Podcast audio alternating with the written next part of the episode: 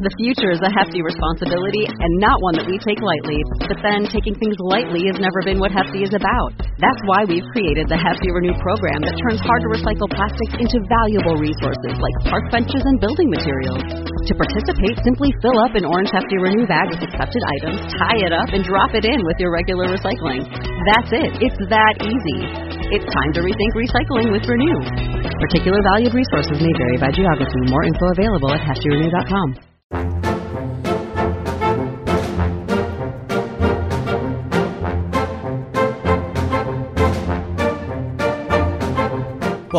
Disney Deciphered, a podcast helping you save money, time, and stress as you plan your Disney vacation. In today's episode, we take a look at some of your best bets for rides and attractions if you're worried about social distancing or being outside. You can find old episodes of this podcast at DisneyDeciphered.com, Apple Podcasts, Google Play, Stitcher, Spotify, or anywhere you find podcasts. And we'd really appreciate it if you could leave us a positive review. Connect with us anytime, DisneyDeciphered at gmail.com, at WWDeciphered on Twitter, or on our Facebook page, Disney Deciphered. And if you're interested in bonus content or supporting the podcast, you can check us out on patreon.com slash Disney Decipher. If you're looking to plan a Disney vacation, let Joe be your travel agent at no cost to you by emailing him at josephchung at travelmation.net. Thanks and enjoy the show.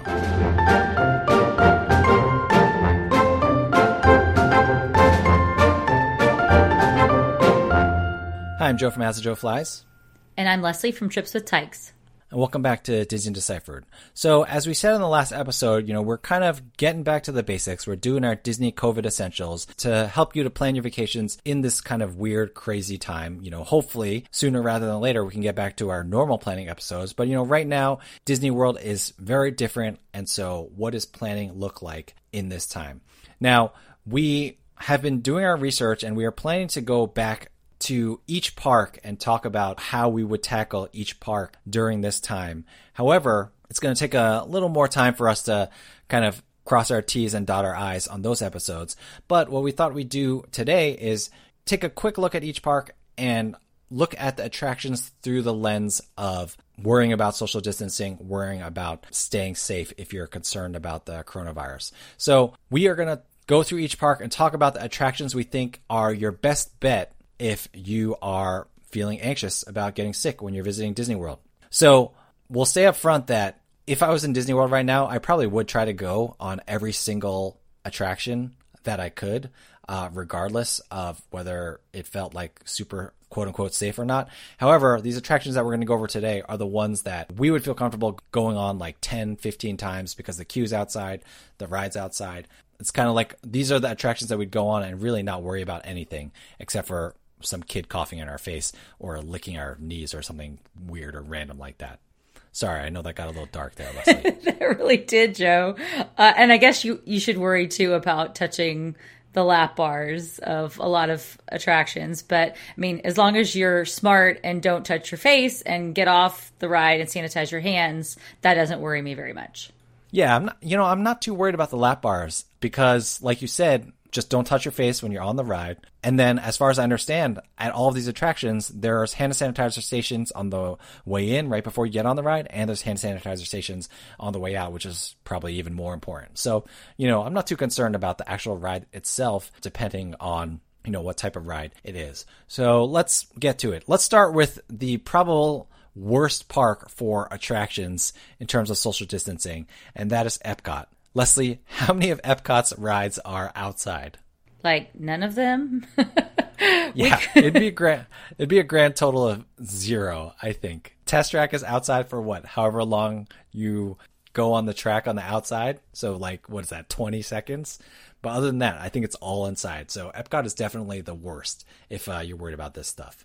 Yeah, I mean it's full of all of these giant show buildings that you, you know, wend your way through queues that are indoors and you know, you're in a theater and like I think about Soarin', which I love and it makes you feel like you're outside, but you're deep into the bowels of indoor and in the basement and all that good stuff. Yeah, I mean, we were talking about this. I feel like the Land Pavilion is probably the attractions that I'd be most comfortable with at Epcot just because, you know, there's high ceilings. Soarin's queue moves pretty fast, probably moves even faster right now with the lines. Living with the land, you know, you're in a boat, it's open air in the gigantic or relatively gigantic greenhouse. So, you know, the air's not too dead in there. Whereas like Spaceship Earth, I don't feel like the air moves around in there very much. And plus the cars in front of you, like you're going up towards them. So, you know, if you're worried about catching like people's breath from that, uh, it's not too great the boat rides are probably okay, but yeah, all of Epcot's attractions are indoors. So, you know, if you're concerned about doing indoor attractions and indoor queues, Epcot's probably not the place for you. Agreed. And, you know, I know that mask compliance has been quite good at Disney World, but a lot of those attractions at Epcot are like dark. And I wonder whether people will take their masks off for a breather when they think nobody's looking. I mean, they do have those, you know, in the People Mover. I don't know if you ever heard this, but I have heard people being like yelled at on the People Mover for whatever they're doing, like hanging out the side or whatever. So, you know, maybe they have that in all the attractions, and if people are getting pretty egregious, they'll do that. Yeah, who am I kidding? Disney's always watching. Yeah, yeah. So Epcot attractions aren't that great. However, you know, I do think this taste of food and wine that's going on at Epcot right now is a good option. So Epcot has always been kind of the place where even if you don't do attractions, there's a lot to do. I think it doesn't mean Epcot's not worth a visit if you're concerned when you're going on the attractions, it's just that if you go, the attractions probably are not where you're going to spend the most of your time, which, I mean, if I'm being honest, is probably not where people spend most of their time at Epcot anyway. Yeah, that's totally fair. I still would go to Epcot for sure, just because any of the food festivals are great and they have this expanded food and wine going on. Or I guess it's contracted but then will expand. Who knows? It's really long. So yeah that that's great. And i just love walking around the countries and seeing the sites there's still a lot to do in epcot for sure even if you don't want to risk some of the rides because you don't like being indoors like me yeah, I mean, now is the time to explore these different pavilions. You know, there are a lot of different outdoor things, you know, whether it be the gardens in the UK or the market in Morocco. Like, there's a lot of things that you can check out that are outside. And it's not crowded right now, especially if you don't go at night. At night, Epcot, like a lot of the Florida residents show up to enjoy said taste of food and wine, but you, there's just a lot of options outside at Epcot, so you can kind of maybe get away without uh, the attractions if you have to. The second worst, I guess, in terms of outdoor and safe feeling attractions would be Hollywood Studios. So we really kind of only have two options there until they open the shows back up, which could be not for a long time, as far as we can tell. So, Leslie, what do we got at Hollywood Studios? It's all Toy Story Land. We have Slinky Dog Dash and Alien Swirling Saucers. Both of those have queues that are outdoors but partially shaded, and then the rides themselves are outdoors as well. Like to me, Slinky Dog Dash and Alien Swirling Saucers, you know, I could probably ride those all day, especially if my son was there. In fact, a listener, Sam C, told me that when he rode Alien Swirling Saucers, they didn't even make him get out of his car. Like he got to ride the same car again because there was no line. So Slinky Dog Dash, it's going to have a longer line. It's Slinky Dog Dash, but that queue is outside and really not a lot to worry about. There's also huge fans blowing in there. And then uh, Alien Swirling Saucers, that whole queue is outside as well, and there's probably not that much of a queue right now either. I do think though at Hollywood Studios, like depending on the time of day, you know, I was looking at wait times today. And sometimes, you know, Smuggler's Run drops at 10 minutes, Toy Story Mania drops at 10 minutes. You know, I just feel like Hollywood Studios, once people have ridden Rise of the Resistance, they kind of start clearing out. So, like, as the day goes on, the lines just get shorter and shorter. And so, if it's not Mickey and Minnie's Runaway Railway, you're really not going to spend a lot of time in queues. And so, this goes for all of the parks, including Epcot, which we just panned a little bit. But, you know, keep an eye on my Disney Experience app. If a queue looks short or you know, you can eyeball them at this point. Rule of thumb is if you don't see a lot of people outside, the queue's probably pretty short on the inside because of the social, distancing marker. So I do think you can ride everything at Hollywood Studios, but Slinky Dog Dash and Alien Swirling Saucers, those are the ones that, you know, you're not going to have to worry about the whole time. Agreed. And that's the point we should definitely make. I mean, if you're only going to be indoors as you're walking through it and walking straight on a ride, just about, then that doesn't worry me as much. It's those queues where you're just kind of stagnant, moving slowly. Maybe you're indoors for 20 or 30 minutes, um, you know, standing next to the same party, you know, albeit six plus feet apart, but that that start to get more worrisome for a lot of people. So definitely aim for the shorter queues if you're going to be indoors. Yeah, and remember that my Disney experience is always overestimating the wait times. And like we said on a previous episode, you know, if you have the Lines app from Touring Plans, uh, that will give you probably a more accurate idea of the wait times. But really, you know, you should be able to, I think there's a learning curve, but when you get back to the parks, you should be able to get a feel for how long these lines actually are. So, you know, you can keep it moving in the queues. And I agree, Leslie. Like if it might be a super long indoor queue, like say Flight of Passage, but if I'm just walking straight through it, then I'm not too worried about it. Speaking of which, let's move to Animal Kingdom. So, what do we got at the Animal Kingdom? So we got quite a lot more finally of rides that are outdoors and queues that are outdoors. So I'll start with Kilimanjaro safaris. The everything's outdoors there. I mean, a lot of it's covered and shaded and when you're of course on the safari vehicle itself, you're close to other parties, but they put up these plastic dividers between the different rows of the vehicle. So you're really separated from other people. And of course, the vehicle's for the most part moving all the time and getting fresh air at the same time. And when they first opened, they were letting people take their masks off, but now you have to keep your mask on even with the plexiglass. So Kilimanjaro Safaris is pretty good. Some other options are Up a Great Bird Adventure. You know, that's a show, but it's all outdoors and you know, there's a lot of space between the benches. It was not a show that was ever super, super crowded in the first place anyway. So that's a good option. Kali River Rapids, although it's not our favorite ride, that's all outside. Expedition Everest, if there's no queue, that ride's outside too. Uh, if there's a queue, you know, a lot of that queue is inside though, but you know, kind of same rules apply that we said. If it looks like the queue's moving quickly, you know, you probably aren't going to spend that much time inside. And then with Animal Kingdom, you know, there are all those exploration trails like to see the gorillas or the Maharaja Jungle Trek, you know, so there's a lot of options to just kind of explore around and enjoy the park without actually having to go inside. So uh, I think those are all a great option. And then if you're really desperate, you can take the wildlife train to Rafiki's Planet Watch. One day we will get out there. Um, we need this pandemic to end first, but uh, that train is an open air train as well. So another option to move, but still, you know, not be stuck indoors. For sure. So, quite a few choices in Animal Kingdom, surprisingly, because usually I don't think of Animal Kingdom as really having many rides, but it's doing better than two of the other parks right now. Imagine if Primeval Whirl was still open. That would be a great option. Not.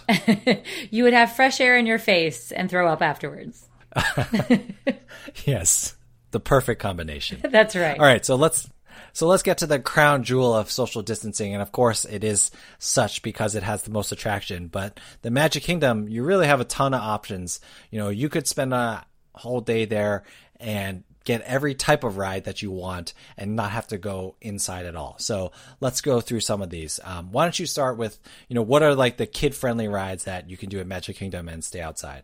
So Magic Carpets of Aladdin, that's a great choice where, you know, usually a very short queue, outdoor queue, and then the ride itself, you've got wind in your hair. There, of course, is your favorite introductory roller coaster, Joe, the Barnstormer. Everything's outdoors there. Har, but... har, har, har. that's right. And uh, teacups as well, Mad Tea Party. That's outdoors. It's covered, so it's a you know a little more stagnant, but it is it is outdoors and there is plenty of airflow and you know it does have sort of a tighter queue but of course disney's taking care of that as well with all of their social distancing mark- markers and whatnot and then of the little kid rides um, there's also the carousel which of course is outdoors as well and sanitize that horse uh, you know before you put your toddler on it i guess Definitely. And then if you start moving towards like the older kids, Tomorrowland Speedway is a good option. Maybe you want to wipe your wheel down. Although, you know, I am not super concerned about surfaces, but yeah, there are probably some sweaty hands on those wheels, so you might want to wipe them down.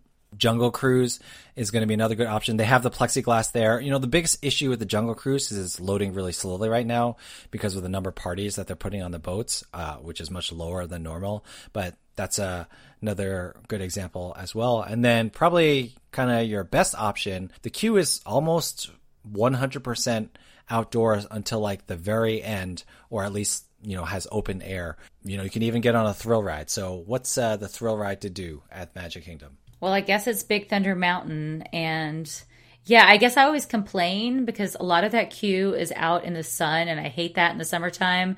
But now in COVID times, I guess I'm grateful for it.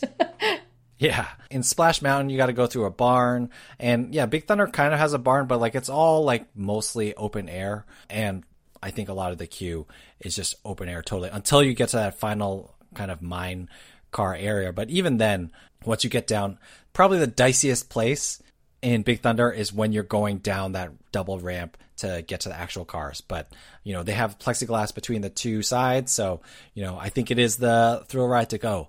Unlike Space Mountain, if you're worried, do not go on Space Mountain. That queue is very enclosed the entire time. Agreed. So Big Thunder it is, apparently. Yes. And then, of course, other options that we did not mention is there are going to be character cavalcades around you all the time. So that's going to be entertainment. That's going to be outside that you can enjoy. You know, there's going to be something to do at all of the parks. But if you are concerned about social distancing, if you're concerned about being inside for too long, these are the options that we think are the best. All right, so before we get out of here, let's end with the Disney do or don't. What do you got for us, Leslie? All right, well, I am borrowing this from Tom Bricker, great tip in one of his articles. And I guess a problem that sometimes happens in the queues is kind of like a sandwiching between different parties. You know, so Disney has put out social distancing markers, and sometimes, you know, a group in front of you sort of shifts, and you start to move up and realize they haven't moved up to the next marker, and then the group behind you moves up and squishes you in. So, one tip that he had is to let one part of your party move ahead, see if that group in front of you has officially moved up to the next marker, but leave someone else behind on the marker that you're already on. And so you're kind of taking up, I guess, for a short period of time, two different markers, your party, but that way you avoid getting sandwiched and give yourself at least six feet of distance at all times in the queues. So if you're a little bit phobic of queues, this is a great strategy to kind of keep people off your tail and, and not squish the people ahead of you as well. Yeah, I thought that was a great tip because, you know, if you move up as a party, but then the party in front of you has not actually moved, well, the party behind you is, is going to move in. And then, you know, I can see how that could feel uh, a bit nervy there for a second. So great tip by Tom Bricker. And uh, we'll put the link to the article in the show notes. All right, so that's our thoughts on what are the most social distancing friendly attractions and queues right now. But, you know, if you've been to Disney World, we'd love to hear your thoughts. I know some of these indoor queues are moving super fast or are just super non-existent, so it doesn't really matter anyway. So if you have some experience with that, let us know that as well. You can hit us up, disneydeciphered at gmail.com, at WDW Deciphered on Twitter, or on our Facebook page, Disney Deciphered. Thanks so much for tuning in, everyone. Other than that, Leslie, thank you so much for taking the time to talk to me, and I will see you taking up way too much space on your social distancing marker, but making me feel safe in the process. Thanks, Jim.